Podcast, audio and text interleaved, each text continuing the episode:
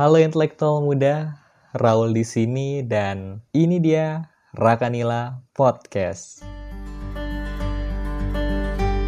Well, halo intelektual muda, gimana kabarnya hari ini? Semoga kamu yang di sana selalu baik, baik aja ya dan bahagia selalu dan tentunya sehat juga nih. Apalagi kita masih di situasi pandemi yang mana jadi kita harus selalu ngejaga kesehatan kita dan juga jangan lupa jaga hati juga tentunya. By the way, udah lama banget nih Raul nggak nyapa intelektual muda semua. Kalian kira-kira kangen gak sih sama Raul? Atau jangan-jangan kalian malah kangennya sama mantan kalian nih? Waduh. But anyway, kalau ngomong-ngomongin soal mantan, pernah nggak sih kalian berada di suatu momen yang mana momen itu kalian inget-inget atau kepikiran terus sama mantan kalian nih? Atau juga bisa jadi sama mantan gebetan kalian. Kayak terjebak sama masa lalu. Biasanya ini yang kayak gini kalau lagi malam-malam nih lagi insomnia nggak bisa tidur. Jadinya banyak pikiran overthinking. Udah paling pas banget deh buat kangen-kangenan dan inget-inget mantan. Bener gak sih ya kan? Jadi bikin inget momen-momen zaman pacaran. Kamu intelektual muda pasti pernah nih ada di situasi kayak gitu atau jangan-jangan sambil dengerin Raul kamu juga lagi mikirin mantan kamu nih tapi kamu tahu nggak sih kalau terjebak masa lalu itu udah kayak sindrom yang menghantui banyak banget orang di luar sana. Dan terjebak masa lalu ini nggak hanya menghantui sebatas mereka yang baru putus sebulan atau dua bulan aja nih. Bahkan banyak yang udah putus bertahun-tahun, masih aja bisa terjebak sindrom jahat ini. Dan bahkan mereka nih yang nggak pernah pacaran ya kan? Cuman deket-deket aja HTSan dan udah pisah pun masih bisa terjebak nih di sindrom ini. Intinya sindrom ini tuh kayak bisa menghantui siapa pun yang belum rela melepas masa lalunya. Apalagi kalau kamu nih yang baru-baru putus ya kan akhir-akhir ini pasti masih berasa banget nih terjebak dalam memori masa lalu ya kan masa-masa pacaran. Dan sebenarnya banyak banget alasan dibalik kata-kata terjebak masa lalu. Mulai dari kamu yang masih sayang banget sama dia terus banyak banget momen-momen kenangan-kenangan kamu bareng-bareng dia yang udah kalian lewatin bareng-bareng.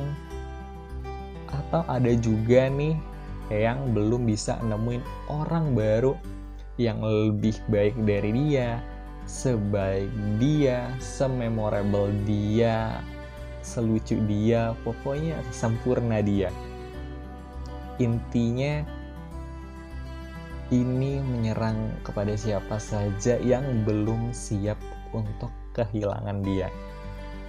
Dan gue pun sebagai anak muda pernah juga ngerasain yang namanya terjebak masa lalu. Lagi buka arsip-arsip ya kan di galeri atau di sosial media, eh nggak sengaja ada nyelip foto dia ya kan? Atau foto-foto zaman-zaman masih pacaran. Pasti kalau nggak sengaja ngeliat foto-foto kalian berdua pasti kan jadi keinget gitu ya kan? Kayak keinget momen-momen awal gue ngedeketin dia nih ya kan? Momen-momen PDKT yang katanya lebih sweet daripada zaman pacaran. Terus keinget momen-momen bareng dia. Dan bikin kalian mikir dua kali sebenarnya. Putus itu udah jalan yang terbaik belum ya? Sebenarnya salah ya sih kalau putus. Dan memang jahatnya sindrom ini bukannya kamu jadi sekedar ingat aja sama masa lalu, tapi bikin kamu mikir dua kali keputusan kamu sebelumnya bener gak sih? Dan bikin kamu juga ngerasa pengen balik ke masa itu. Dan bahagia lagi tentunya bareng-bareng sama dia. Karena rasanya kok lucu ya masa-masa zaman pacaran gitu. Jadi bikin kamu pengen balik lagi ke masa itu. Tapi sebenarnya boleh nggak sih kita terjebak sama yang namanya masa lalu? Kalau menurut gue sendiri, terjebak masa lalu adalah hal yang bikin waktu lo nih terbuang sia-sia gitu aja. Kenapa gue bisa bilang gitu?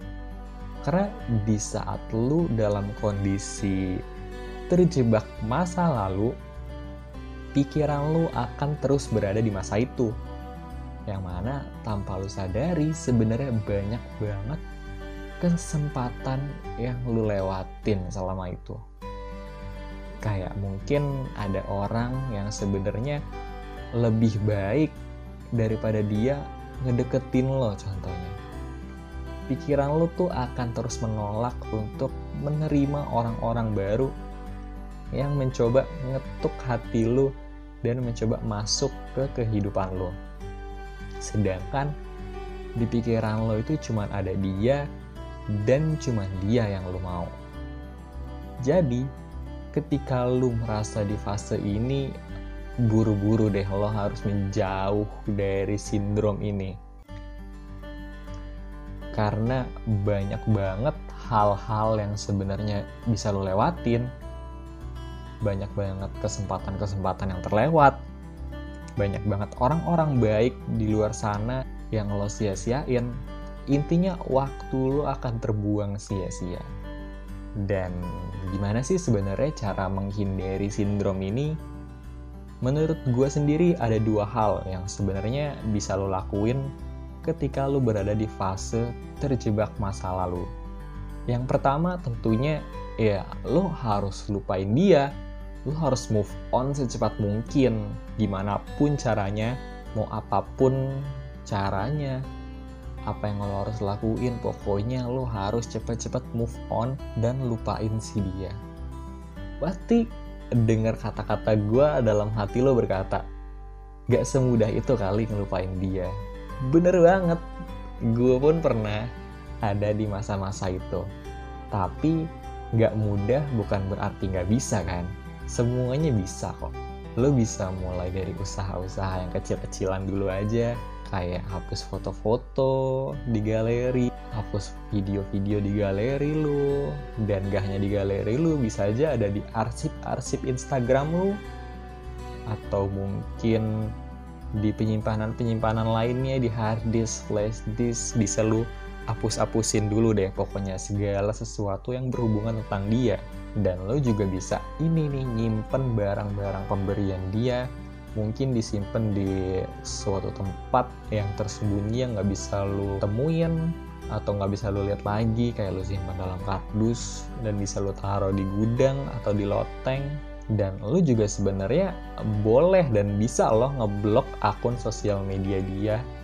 Kenapa sih harus ngeblok akun sosial media dia ngeblok akun sosial media dia itu salah satu cara buat lo ngehindarin diri lo dari kepo sama dia. Dan ngehindarin diri lo dari posan-posan foto-fotonya dia tentunya. Jadi bikin lo nggak terjebak masa lalu keinget sama dia dan pengen balik lagi sama dia. Dan lu juga bisa inget kalau lu tuh nggak sendiri. Lo punya temen yang bisa lo ajak main dan chill yang bisa lo ajak bercanda jadi lo nggak ngerasa lo tuh cuma butuh dia. Lo juga punya hobi yang bisa lo lakuin dan lo juga punya kerjaan yang bisa lo kerjain daripada sekedar nginget-nginget masa lalu lo sama dia. Cara kedua yang bisa lo lakuin untuk menghindarin diri lo dari terjebak masa lalu adalah ya kembali lagi aja ke masa lalu itu Kenapa lo nggak coba berusaha untuk ngebalikin masa lalu lo?